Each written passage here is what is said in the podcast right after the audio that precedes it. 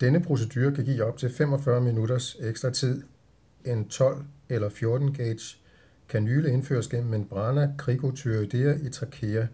Kanylen forbindes til et almindeligt vægudtag med rotameter for ilt, og der tilføres 15 liter ilt per minut.